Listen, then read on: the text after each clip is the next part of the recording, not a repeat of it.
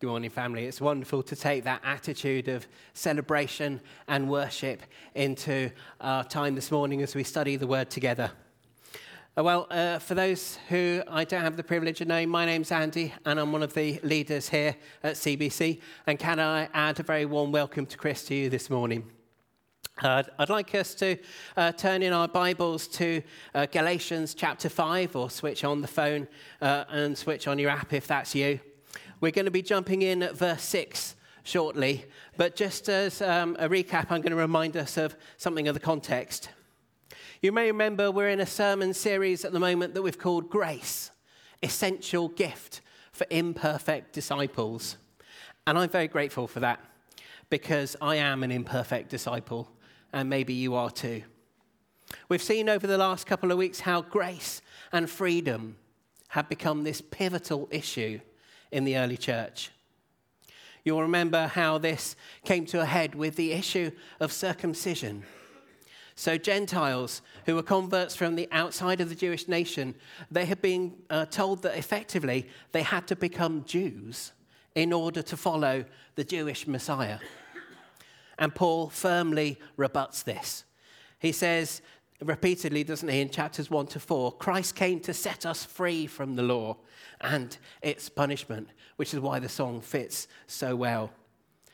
Kay beautifully described how that is a freedom from legalism. Do you know what that is? It's kind of theology that says it's by keeping to the rules that you will earn God's favor. Utterly wrong, because we can't do it, can we? I certainly can't. And Paul says that this is contrary to the very gospel message. He says it's a false gospel. These teachers were adding to what Christ has done, they were effectively undoing God's grace. This fabulous free gift that He gives us because we are imperfect disciples. We can't do it all ourselves, which is why Jesus has done it all already. Okay, so let's pick up our text Galatians chapter 5, verse 6. For in Christ Jesus, neither circumcision nor uncircumcision has any value. The only thing that counts is faith, expressing itself through love. You were running a good race. Who cut in on you to keep you from obeying the truth? That kind of persuasion does not come from the one who calls you. A little yeast works through the whole batch of dough. I am confident in the Lord that you will take no other view.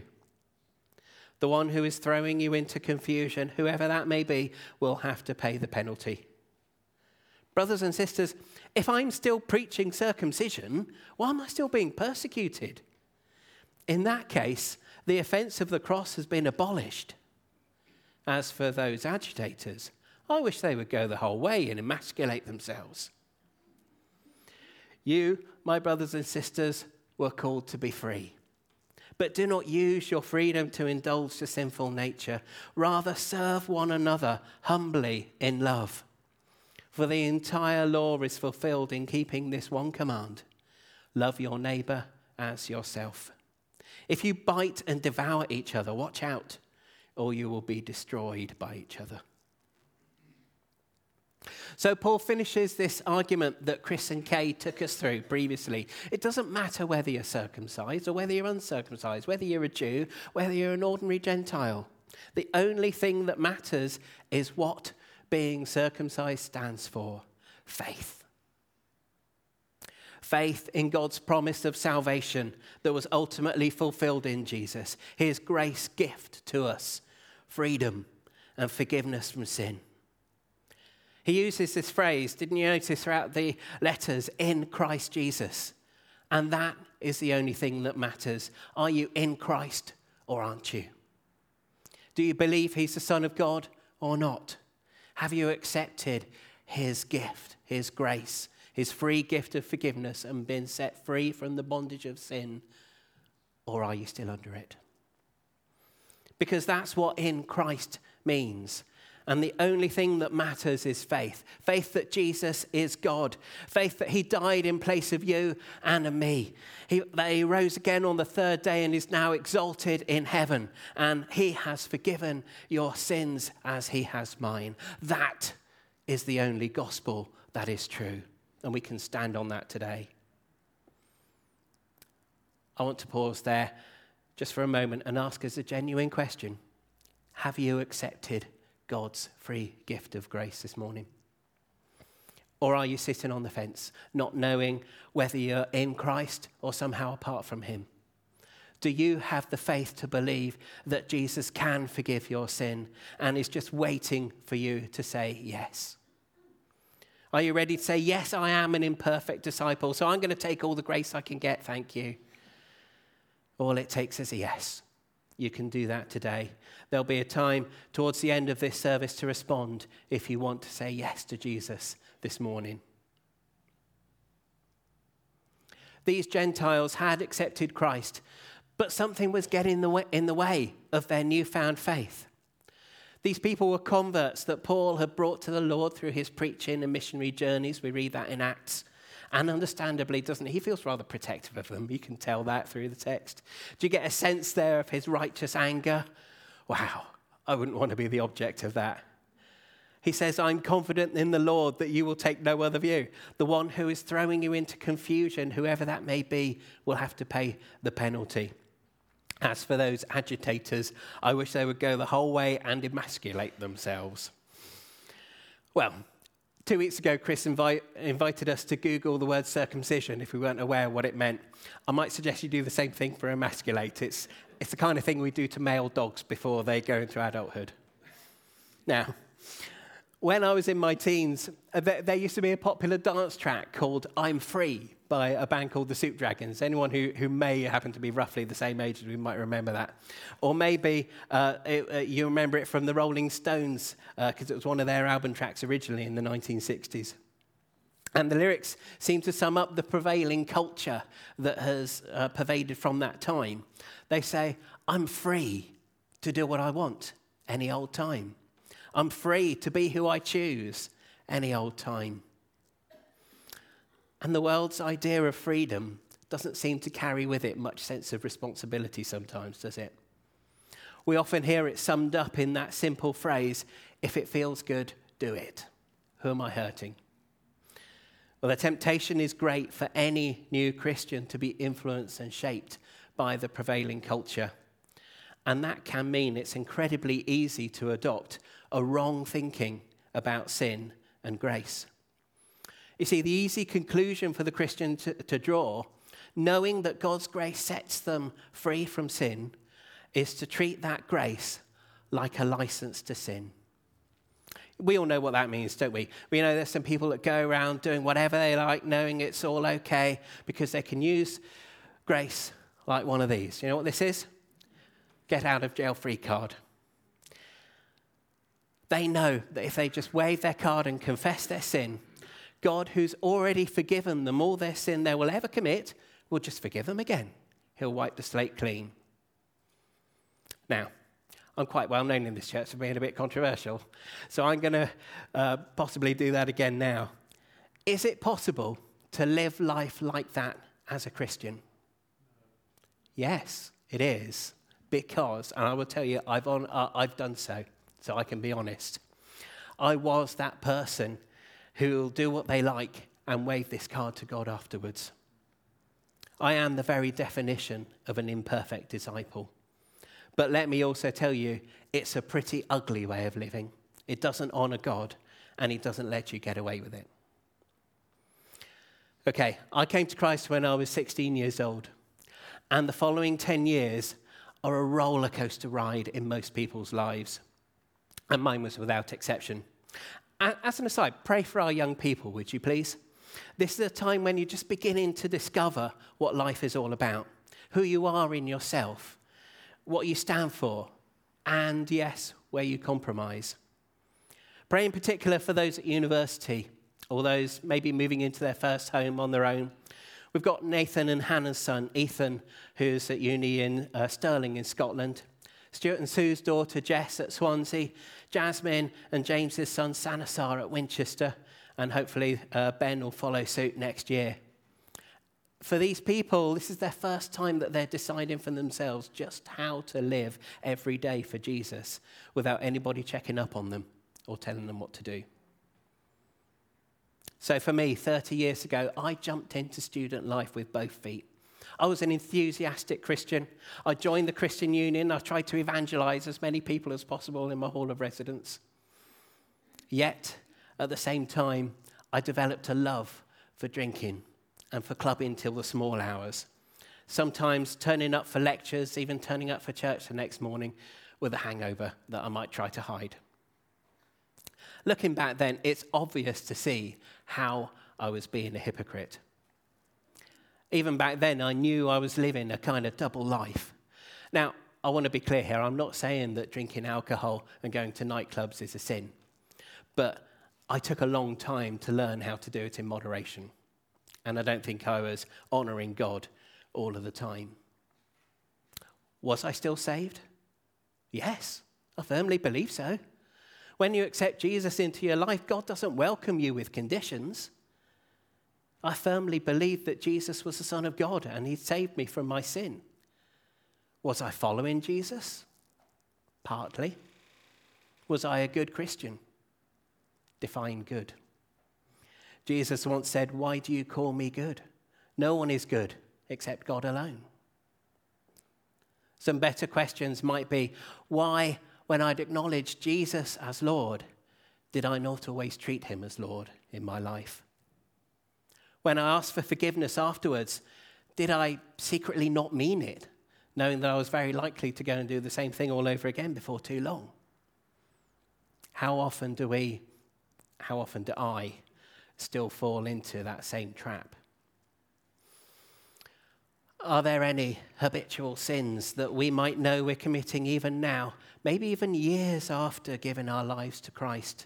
That we just don't seem to be able to fully give over to Him. I just want to level with you guys God's forgiveness is real. He is always patient with us. And when we turn to Him in confession, He will welcome us. Don't despair. The root cause of my hypocrisy was a poor understanding of a technical term we use in Christianity called repentance or more likely, an, an unwillingness to put that into practice. Okay, so what is this repentance? Well, it's as if we go one way in our sin, we know God's over there, we stop and we turn around. We make the decision in our mind to go back to Him. It's saying to Him, I know I love doing this thing, but I also love you. And because I believe you know best, I'm going to choose to love you more. It's an act of the will because I know this upsets you and I'm sorry. I knew that I was doing wrong on a regular basis. And the, the tragedy of it was that it was seriously affecting my relationship with God. Unable to feel God's forgiveness, even though I knew it was true, I felt wretched, incredibly guilty. I wonder if any of us have been there what Chris likes to describe as wonky theology, can affect us if we allow ourselves to get into negative habits of sin. I was allowing myself to become a slave again to sin, even though Christ had set me free on that. It was obviously separating me from God. Because I knew my repentance was hollow, I couldn't enjoy his presence. I couldn't live freely in that grace in which God had declared me free. You see, I was also feeling guilty because of legalism. This, uh, this is when, as Chris put it, the rules mean more to you than the relationship. The truth is, God is always willing to accept us. I thought I was unacceptable to him because I kept on breaking the rules, but he was just willing to accept me back, like the prodigal son he so dearly loves. If only I'd had a proper understanding of this book of Galatians. You see, Paul warns in verse 13 You, my brothers and sisters, were called to be free, but do not use your freedom to indulge in the sinful nature.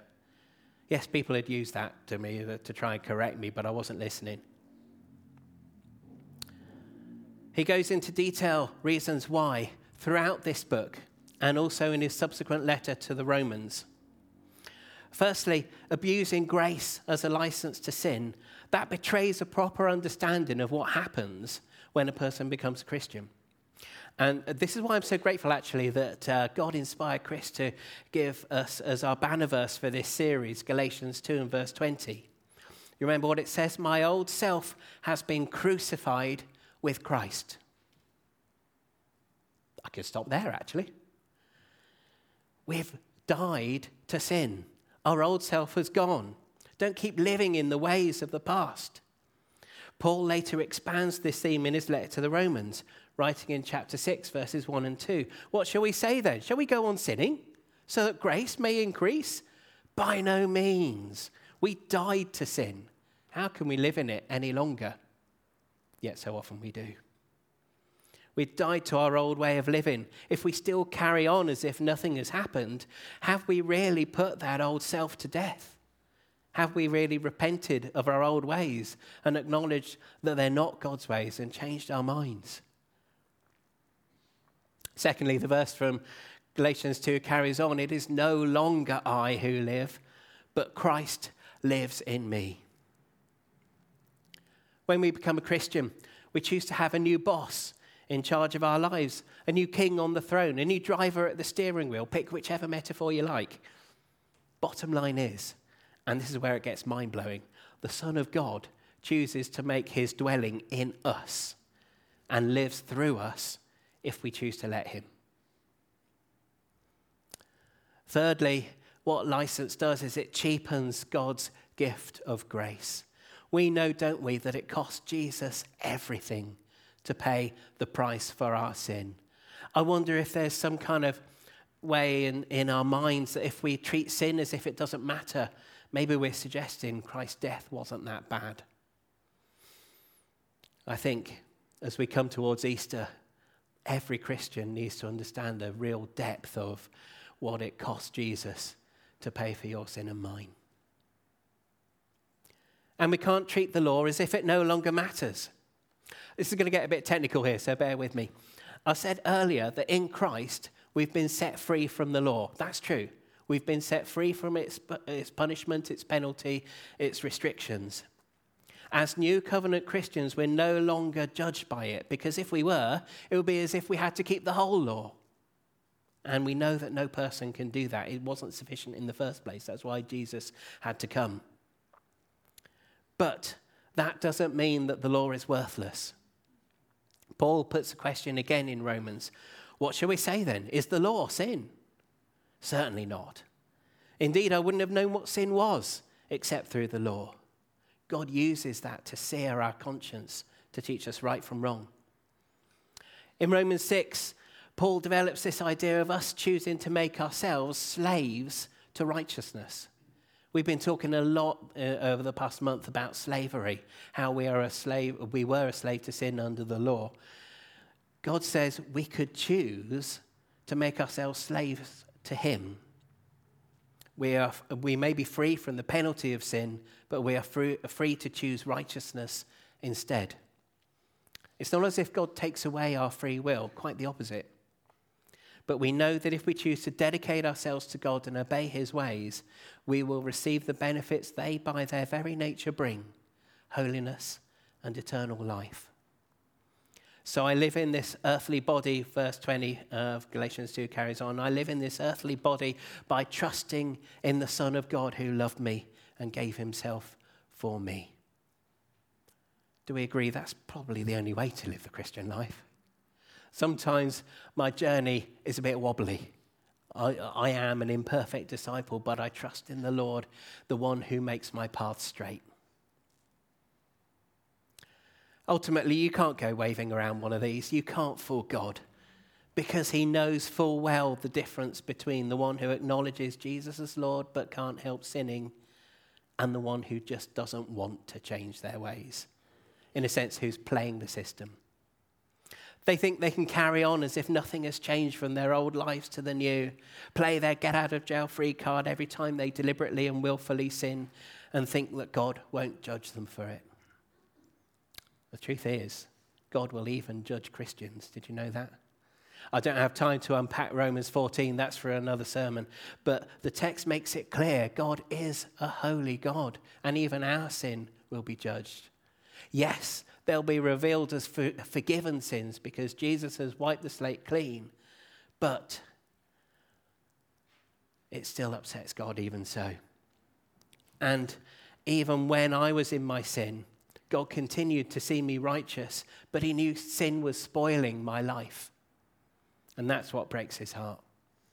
It was ruining my relationship with him, which is why God tells us to keep short accounts with him. Yeah? Uh, confess regularly, receive forgiveness regularly. It's not about your standing with him, it's about your relationship with him. I knew that when I was avoiding God, I, I wasn't doing an awful lot of praying or spending time with Him when I was feeling so guilty and ashamed. How about us? Are we living in the fullness of the Spirit's power? It's there, it's waiting for us. Our status is secure. But sometimes we just need to receive it and grow in it. Perhaps if you're anything like me, you know that you have that somewhat, but we need to go deeper.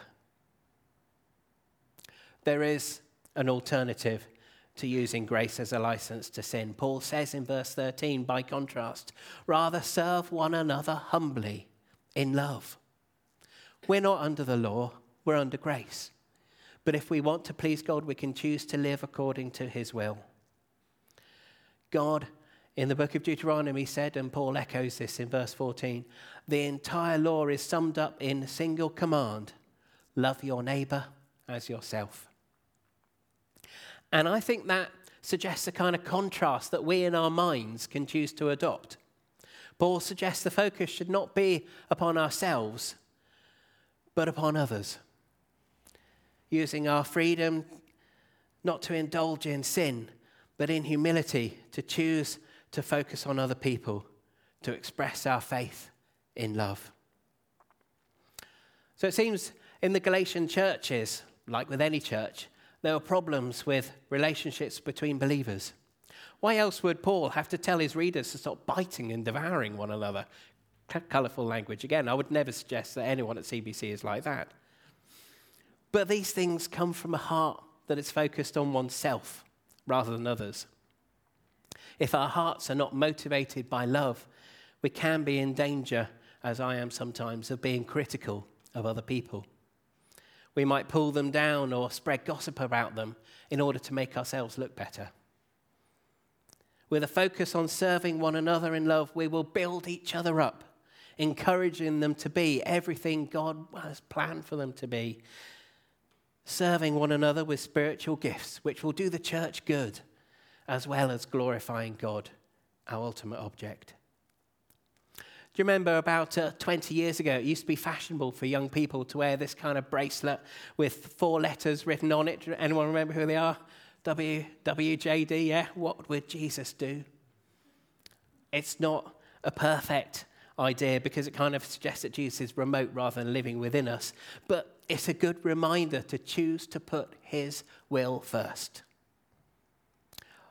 Lawrence, who will be opening up uh, the, t- uh, the, text to us next week, and those who will follow in the weeks to come, will show from the, west, the rest of chapters 5 and 6 what it means to live by the Spirit.